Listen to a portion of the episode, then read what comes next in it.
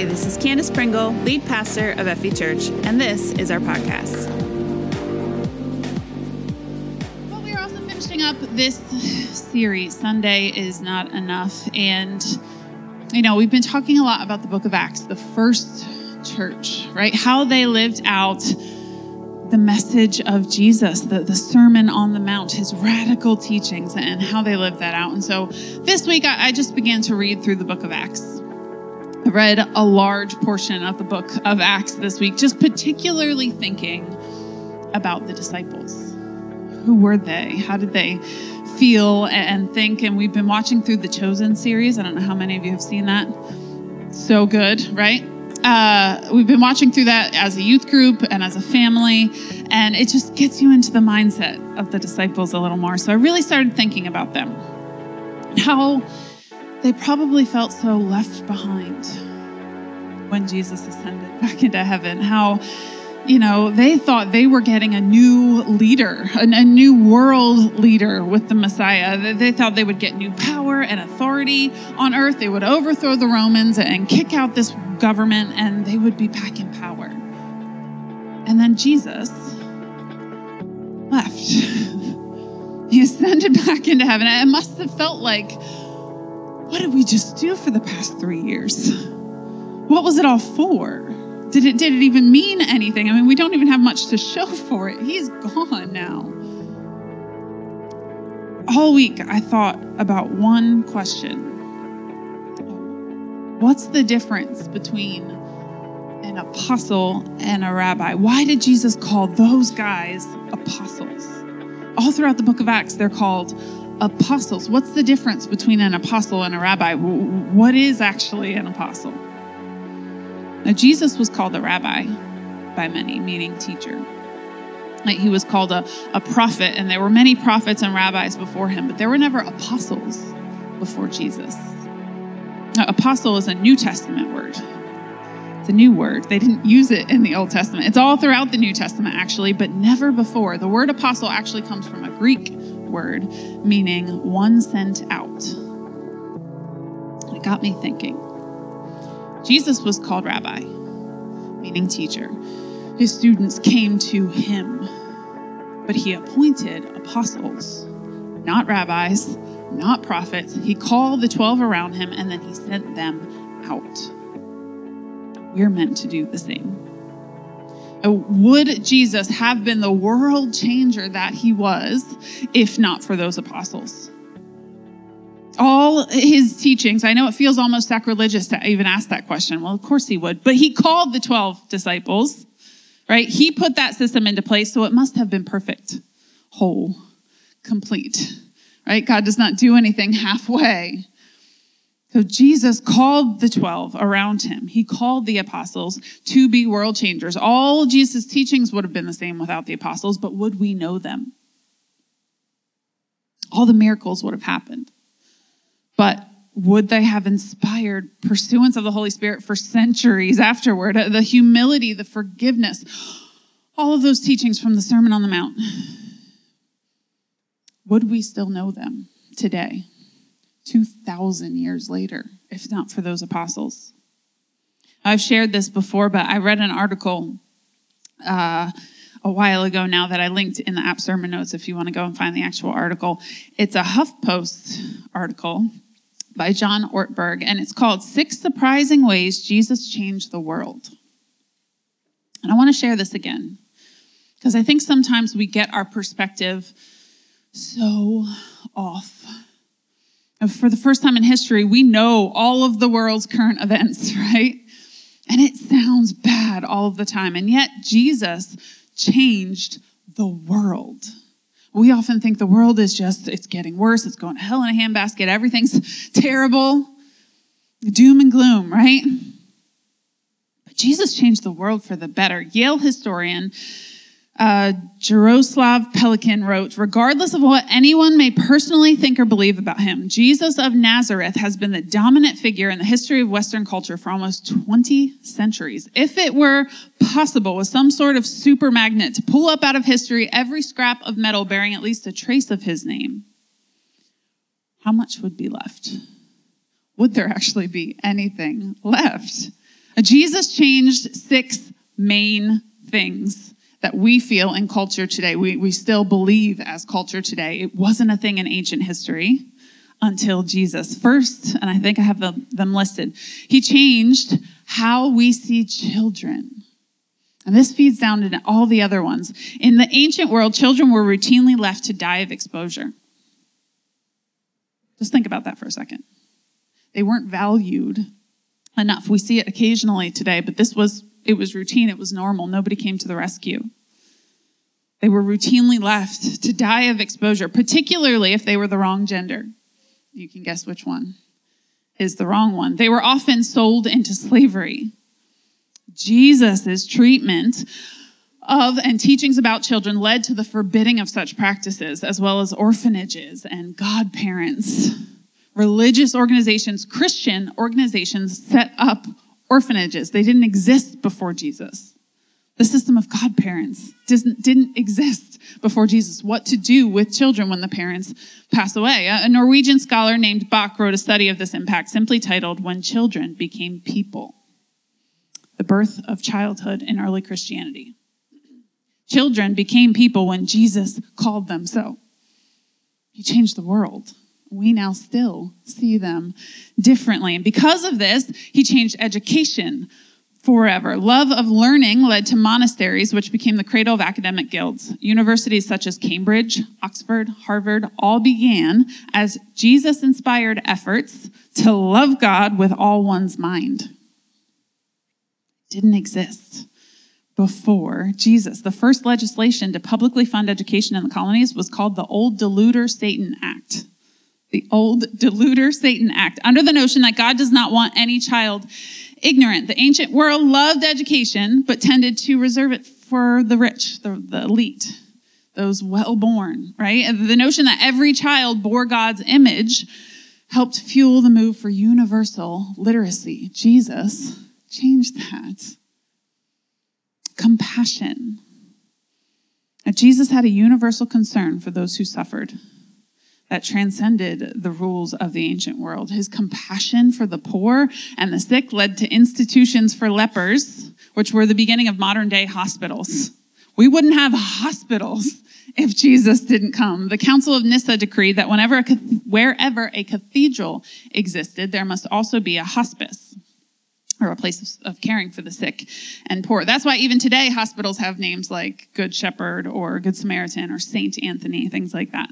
They were the world's first voluntary, charitable institutions for health. Compassion.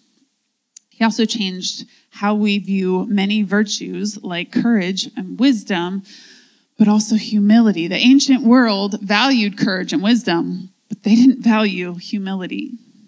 People were generally divided into first class and coach. That is it. Rank must be preserved, said Cicero. Some of our early philosophers held to it. Plutarch wrote a self help book called How to Praise Yourself Inoffensively.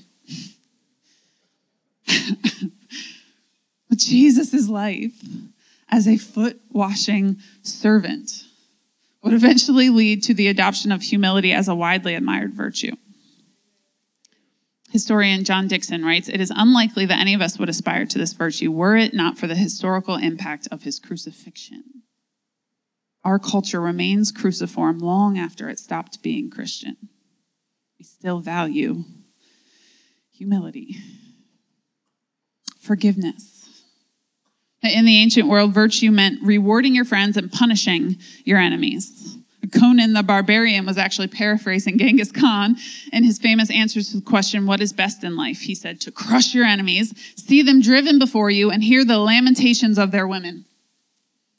Didn't value forgiveness, loving your enemy. These were radical teachings. And we talked about this in the first week of this series, right? Jesus uh, spoke about the things in the Sermon on the Mount, right? All of those radical teachings, they sound kind of normal to us. I mean, the golden rule is in there. We still teach that in American schools today. Do unto others as they would have, as you would have them do to you, right? It's, we all know it. It's the golden rule. Nobody knew it before Jesus. It was radical teaching The Sermon on the Mount was radical. An alternative idea came from Jesus, an alternative to history. What is best in life is to love your enemies and see them reconciled to you. Hannah Arendt, the first woman appointed to full professorship at Princeton, claimed the discoverer of the role of forgiveness in the realm of human affairs was Jesus of Nazareth. Even the educational world acknowledges he changed the world forever. He gave the idea of forgiveness unique pub- publicity in the ancient world, changed it. And the last one is humanitarian reform from this article. Jesus had a way of championing, championing the excluded that was often downright irritating to those in power. His inclusion of women led to a community to which women flocked in disproportionate numbers, and they still do today. Slaves, up to a third of ancient populations. Slaves were up to a third of ancient populations. Slaves might wander into a church fellowship and have a slave owner wash their feet rather than beat them. One ancient text instructed bishops to not interrupt worship to greet a wealthy attender, but to sit on the floor and welcome the poor. The Apostle Paul said, Now there is neither Jew nor Gentile, slave nor free, male and female, but all are one in Christ Jesus. Thomas Cahill wrote that this was the first statement of egalitarianism in human literature. First one Jesus changed the world in so many ways. Uh, every single US election, presidential campaign, there is somebody that will say, This is the most important election of all time, right? Just like they'll say about the last one and the, and the next one. Meanwhile, the unpredictable influence of an unelected carpenter continues to endure and spread across the world. In fact, every presidential candidate has to tell everybody what he believes about this poor, unelected carpenter rabbi from 2,000 years ago. It's amazing what Jesus has done. Whatever you believe about Jesus, his influence on the world is undeniable and it is good. When you look at the world through those lenses, it's hard to see a world that's getting worse. As our Christian culture so often wants to believe, we want to point our finger at everybody and, and, and say how terrible it's getting, how, how dark it's getting. And we we think we have to hide our children away from the world and shelter them and sequester them so they aren't influenced. Do what you like, but I raise my children to be influencers. Uh, uh, not influenced leaders, not followers of anyone but Jesus, to spread the good news if we don't tell them, who will? If my children aren't there, who will stand up for the bullied? Who will sit with the kid who doesn't have any friends? If my kids aren't there, who will do that? What happens to the world when we pull out of it? I don't believe our world is getting worse. There are certainly times, there have certainly been worse times in history to exist. Before the flood, for example, sounds pretty bad so bad Jesus, God wiped them all out, right? Um, the Sodom and Gomorrah sounds pretty bad. Read the account again. It's horrible.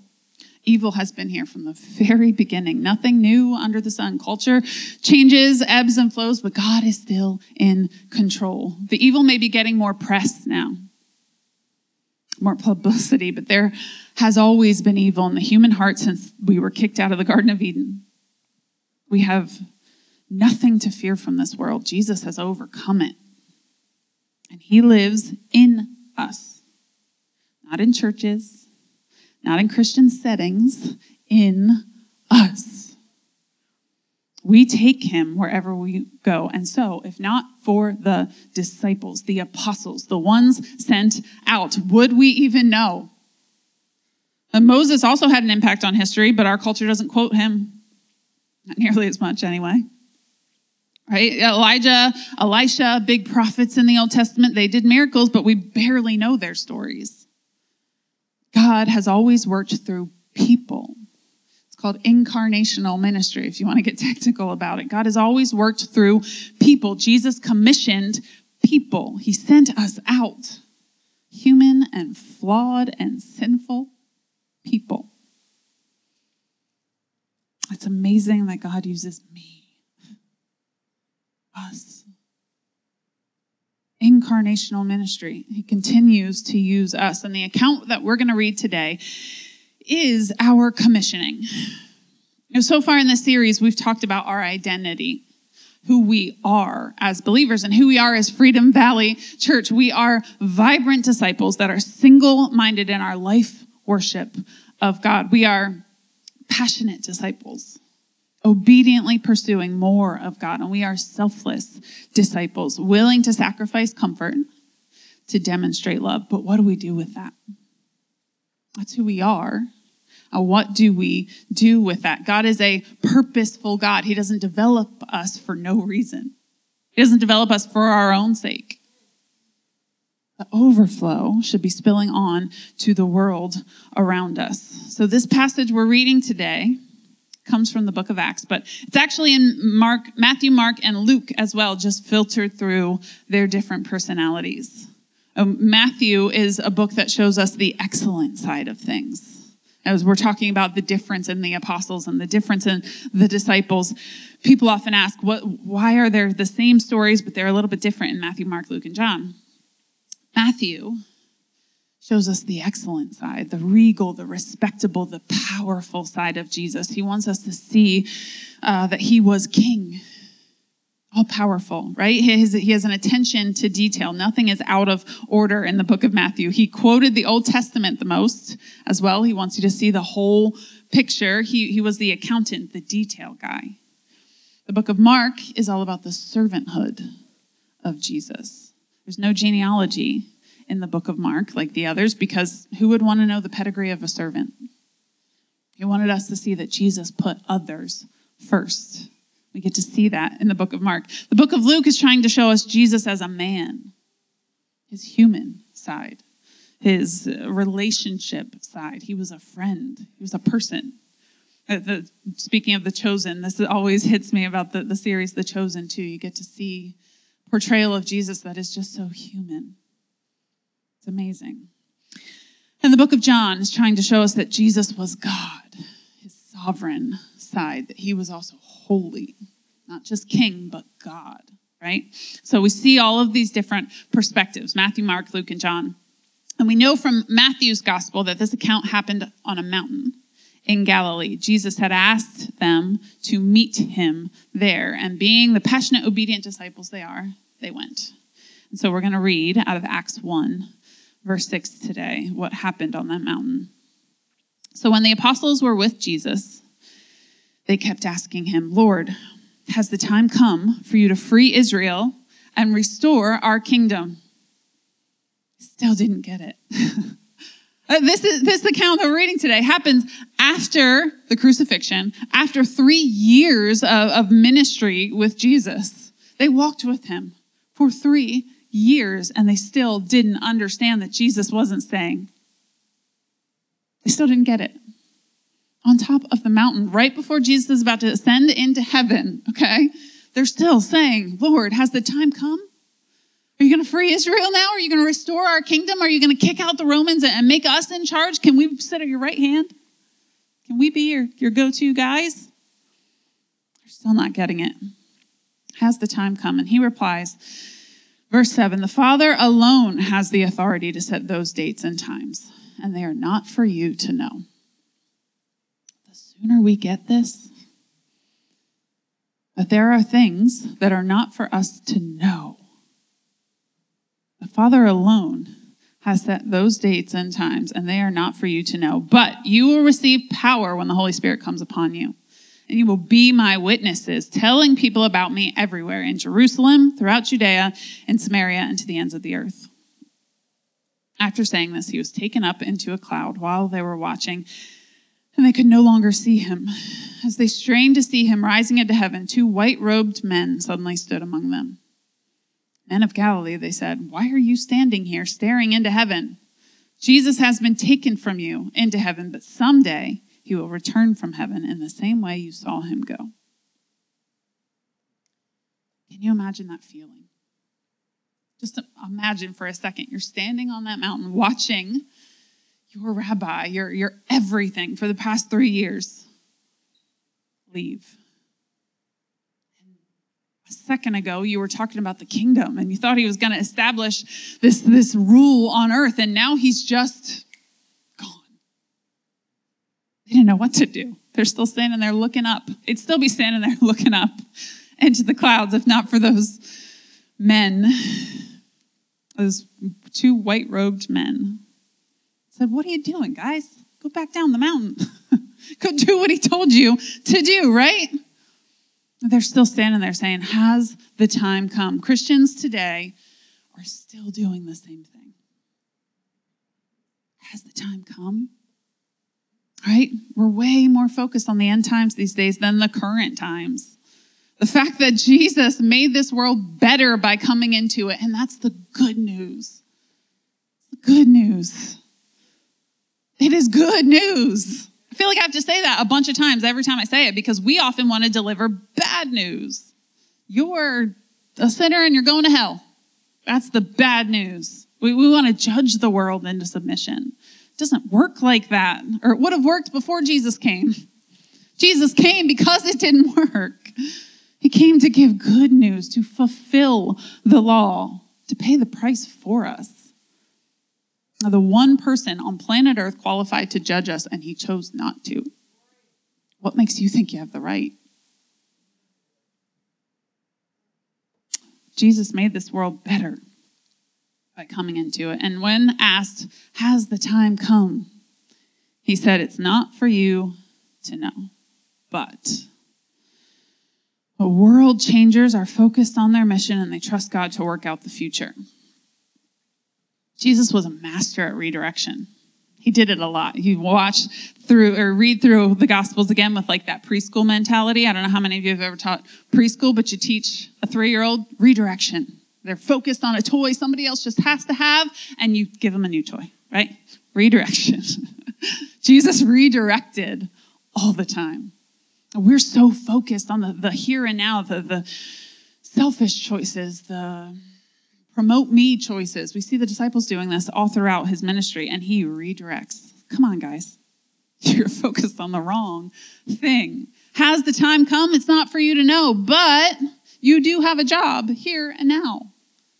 Your job is, is important. It's to be my witnesses, to go tell people what you have seen and heard, and you're going to get power to do that not leaving you alone.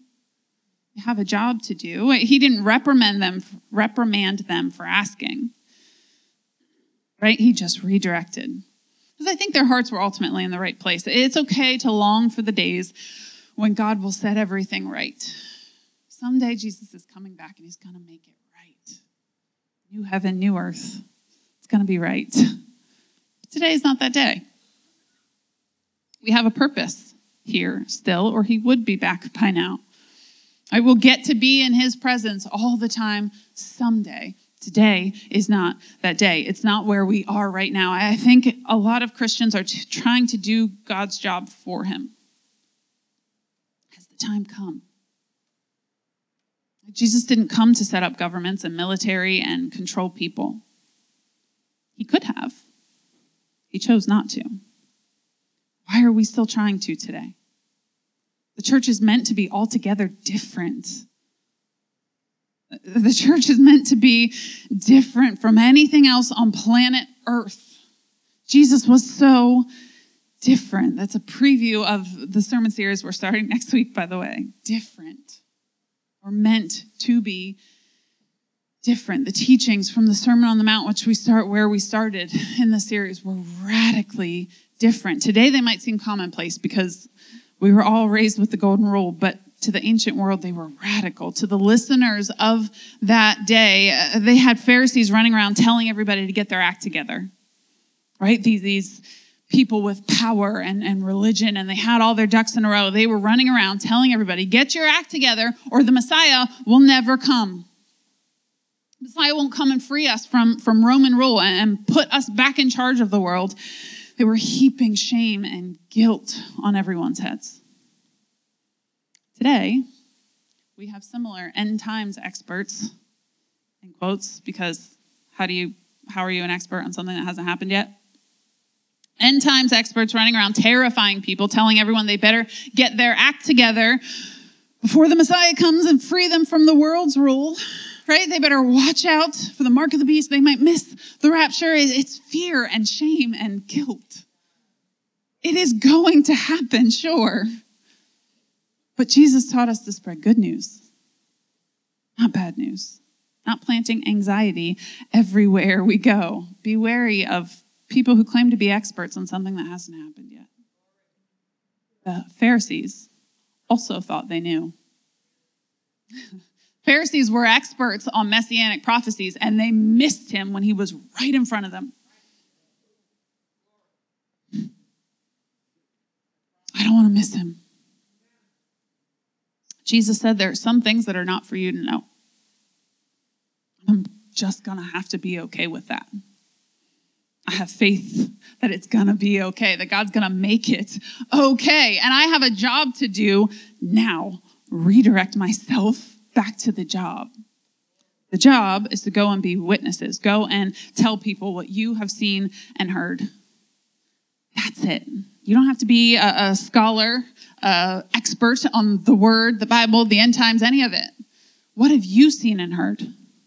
What have you experienced? What is Jesus to you? Who is he to you?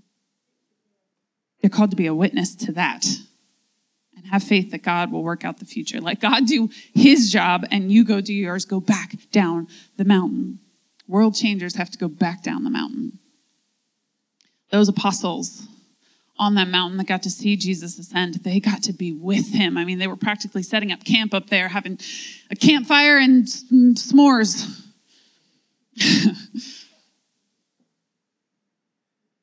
they couldn't stay there. We need those moments with Jesus, don't get me wrong. We need those mountaintop moments with our God, those conference moments, those moments where you get away from everything and everyone and just focus on Him. That's why kids camp and youth camp and conferences, they're so powerful. So we're setting aside time to just focus on Jesus. They can be big, life changing moments, but we can't stay there. We have a job to do. There were people in Jesus' time that tried to stay there too. One of the four main Jewish political movements of Jesus' day were the Essenes, and they sequestered themselves. They, they removed themselves from humanity, from, from politics, from culture, from all of it. Jesus didn't side with them either, didn't side with any of them. So we have a job to do. He withdrew in prayer a lot, but then he came back out to the people. He didn't stay there. To do that, come back down the mountain, sometimes we need a few things. And it got me thinking, why did Jesus choose to have those apostles there? When he ascended back into heaven, he could have just gone. Why did he choose to have the apostles there? I think there's a few reasons, and I think they're the same things that we need today. The apostles needed closure, first of all.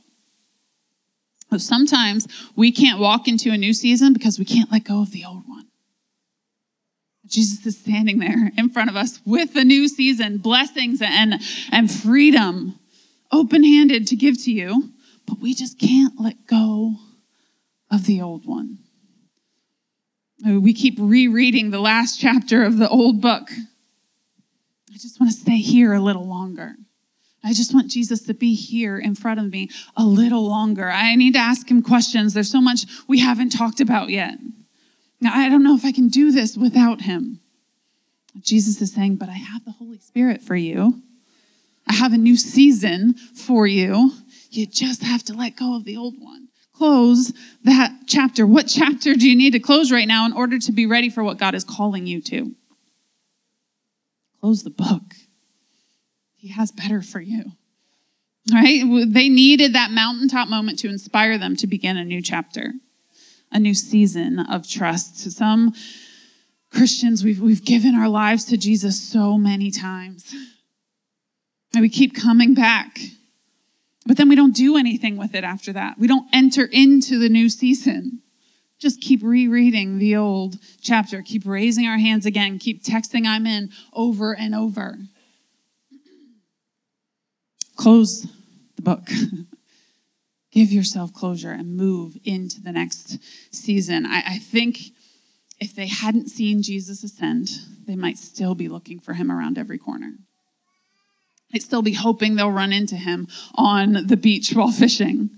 Right? There were multiple times during between the time that Jesus rose from the grave and he ascended that they just ran into him. They just found him. Right? He was in the midst of them all of a sudden. I think they were still just hoping. Maybe he'll just show up and he won't leave. And we can do this all over again. They needed closure.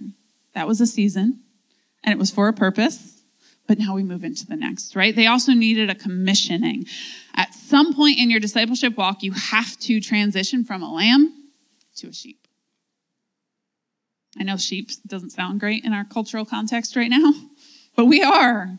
We are followers of Jesus. Amen? I mean, it's okay to be a sheep of Jesus. I hope that I am, actually. I hope that I follow him not blindly, but with faith, not needing to know all of the answers, right? At some point, we have to transition from an infant to an adult, always with Jesus as the shepherd, but maybe also have some little lambs following us at some point. Right? These apostles needed a commissioning. They needed to go out and start feeding other sheep. I can't tell you when it will happen for you. You know, I, have seen many people make that transition from disciple to disciple maker. It's a powerful moment, but you have to find someone to duplicate your faith with and into. Otherwise, you, you stall out at a certain point. Jesus called these disciples as just men. They were fishermen, they were tax collectors, they were just normal, everyday people. He trained them and then he sent them out. He commissioned them, he gave them purpose. If in anything you do, if you don't know the purpose behind it, it's bound to get a little old and stale. After a while, it's just busy work if you don't know the purpose behind it. They needed to move from disciple to apostle. They needed a commissioning. They also needed to get to work. They had to get buckled down and just get to work. They had spent weeks looking for Jesus, knowing he had risen and waiting to see him around every corner. I think we're still processing all of that craziness a little bit, and it's it's okay to process. Isn't it cool that God gave them a little time to process everything that had just happened? Work through it a little bit, but now it was time. It was time. At the end of John, one of my favorite scenes in the whole Bible is when Jesus he shows up. It's again in the time between when he rose from the dead and when he ascended back into heaven. And the disciples, I don't we don't see this part, but it seems like maybe they were just like, you know what?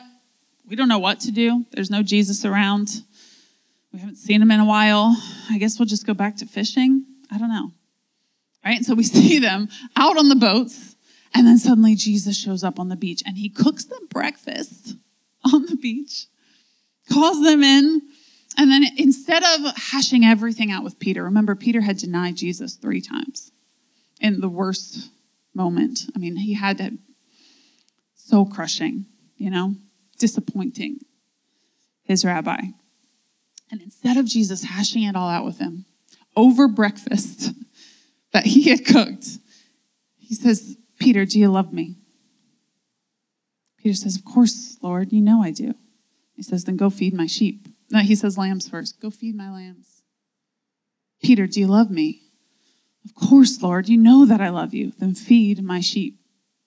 Peter, do you love me? Peter's a little hurt by the third time. He says, Lord, you know I do. Feed my sheep. There's a reason you know that I love you. There's a reason. There's a reason. You're meant to go tell others. You're meant to go help others. And it doesn't matter what you've done. I think the reason Jesus said it three times was because Peter denied him three times in a roundabout way, without heaping shame and guilt.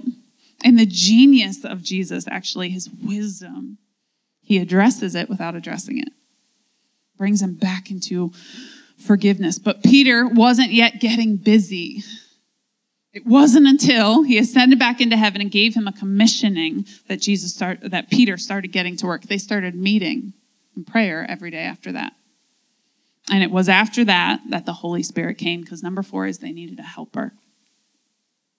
The sending out, the mission, the great calling Jesus had just placed on their lives couldn't have been accomplished without the helper, the Holy Spirit. But we were never meant to do any of this on our own strength. When we try, we fail because we're human, right? But we were never meant to do it on our own strength. It says, You will receive power when the Holy Spirit comes upon you, and you will be my witnesses. So many Christians I know, we try to do this on our own.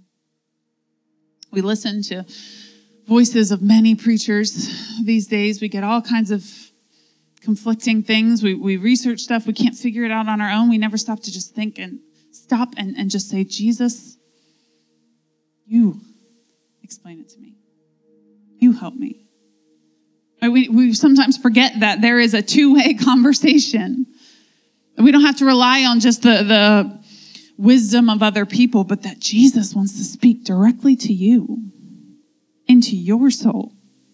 They can change you from the inside out. You don't have to strive and work so hard to change your behavior from the outside in, that He will do it from the inside out.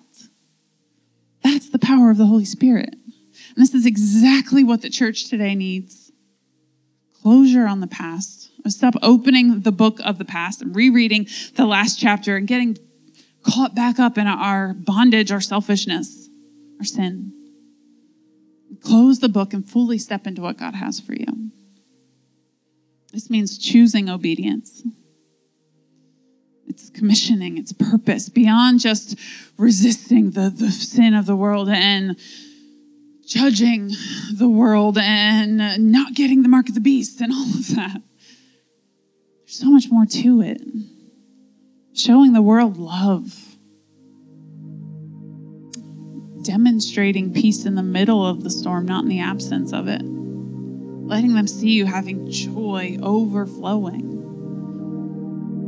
We're called to spread the good news. The gospel of Jesus Christ is good news. And in this series, we have defined vibrant, passionate, and selfless.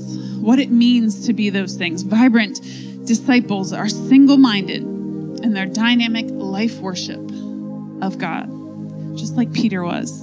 In the first, second week of this series, we talked about how Peter laid down his own pride his own preconceived notions, his own prejudices against Gentiles, and allowed the Holy Spirit to change his heart.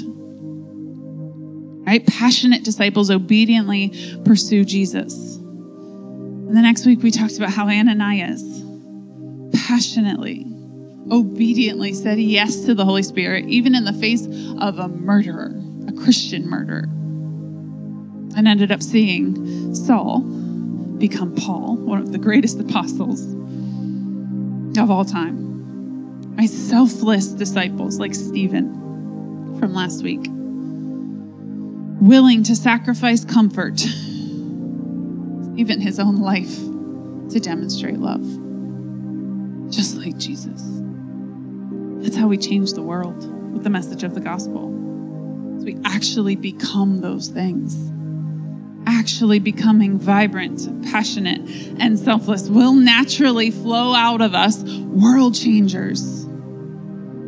The message of the gospel is enough to change the world. We need no more than that other than to be fueled by the power of the Holy Spirit. We can't stay here. No, Sunday is not enough church on a Sunday morning isn't enough. We can't do Sunday every day. Why? Because there's only Christians here. If we don't go, who will tell them? We stay here every day. Who will tell them? Don't discover church a home, a place to find inspiration and the presence of God that you need, and then keep it all to yourself. Wasn't meant for only you. Get off that mountain. We aren't the church because we all believe the same thing. We're the church because we have a singular purpose. We aren't the church because we all get along. Thank God. We're the church because we are co workers in this mission. We have a singular mission and calling, singular purpose on planet Earth.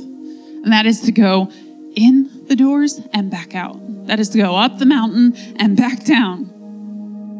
We come to church, we gather to find that inspiration. We come in, we get inspired, and then we go back out. Sunday morning, Monday morning. Renew your vibrancy. Feed your passion. Practice selflessness. That is how you change the world. We've got a job to do, people. Got a job to do. Just like those men in white standing on the mountain, I'm going to say it to you today. Why are you still standing here? Staring into heaven. Jesus isn't here right now, He's coming back. What are you going to do to help the world be ready for that? Some of us stand around sometimes doing nothing, wondering and, and pleading with God about what our purpose is. As a believer, you don't ever have to wonder what your purpose is. It's been given to you in the word. You don't have to wonder. Right? Your purpose on planet Earth is to be a witness. Tell people. Go and tell people what you have seen and heard, what you know about who Jesus is, what you have experienced. You are not purposeless. We do that in all kinds of different ways, but it's one purpose, one mission, one calling to be his witnesses. We have to stop being Christians on Sunday only we need to take a page out of the book of Acts church, the apostles' church, and be the church. Not just on Sunday, but every day. Live it out. Invite people into your home. Share your lives with them. Be open and, and honest and real. Always renewing your vibrancy by following the Holy Spirit like Peter. Feeding your passion by being obedient like Ananias. Practicing selflessness like Stephen. And by coming down off the mountain to be witnesses like the apostles. That's how we change the world with a message of the gospel. Father, we thank you and praise you this morning for the stories of Matthew, Mark, Luke, and John, for the stories of the book of Acts that we get to have this beautiful picture into what you did on planet Earth. That you came here to love us, to lay your life down for us. The only person qualified to judge us, and you chose not to. Thank you, Jesus. God, help us always remember the good news. The good news in our own souls first. That we would first be preachers of the word to ourselves, always remembering that you don't require perfection. That we could never achieve it if we tried. That we're not earning salvation, that you've already given it to us just require willingness. Thank you, Jesus.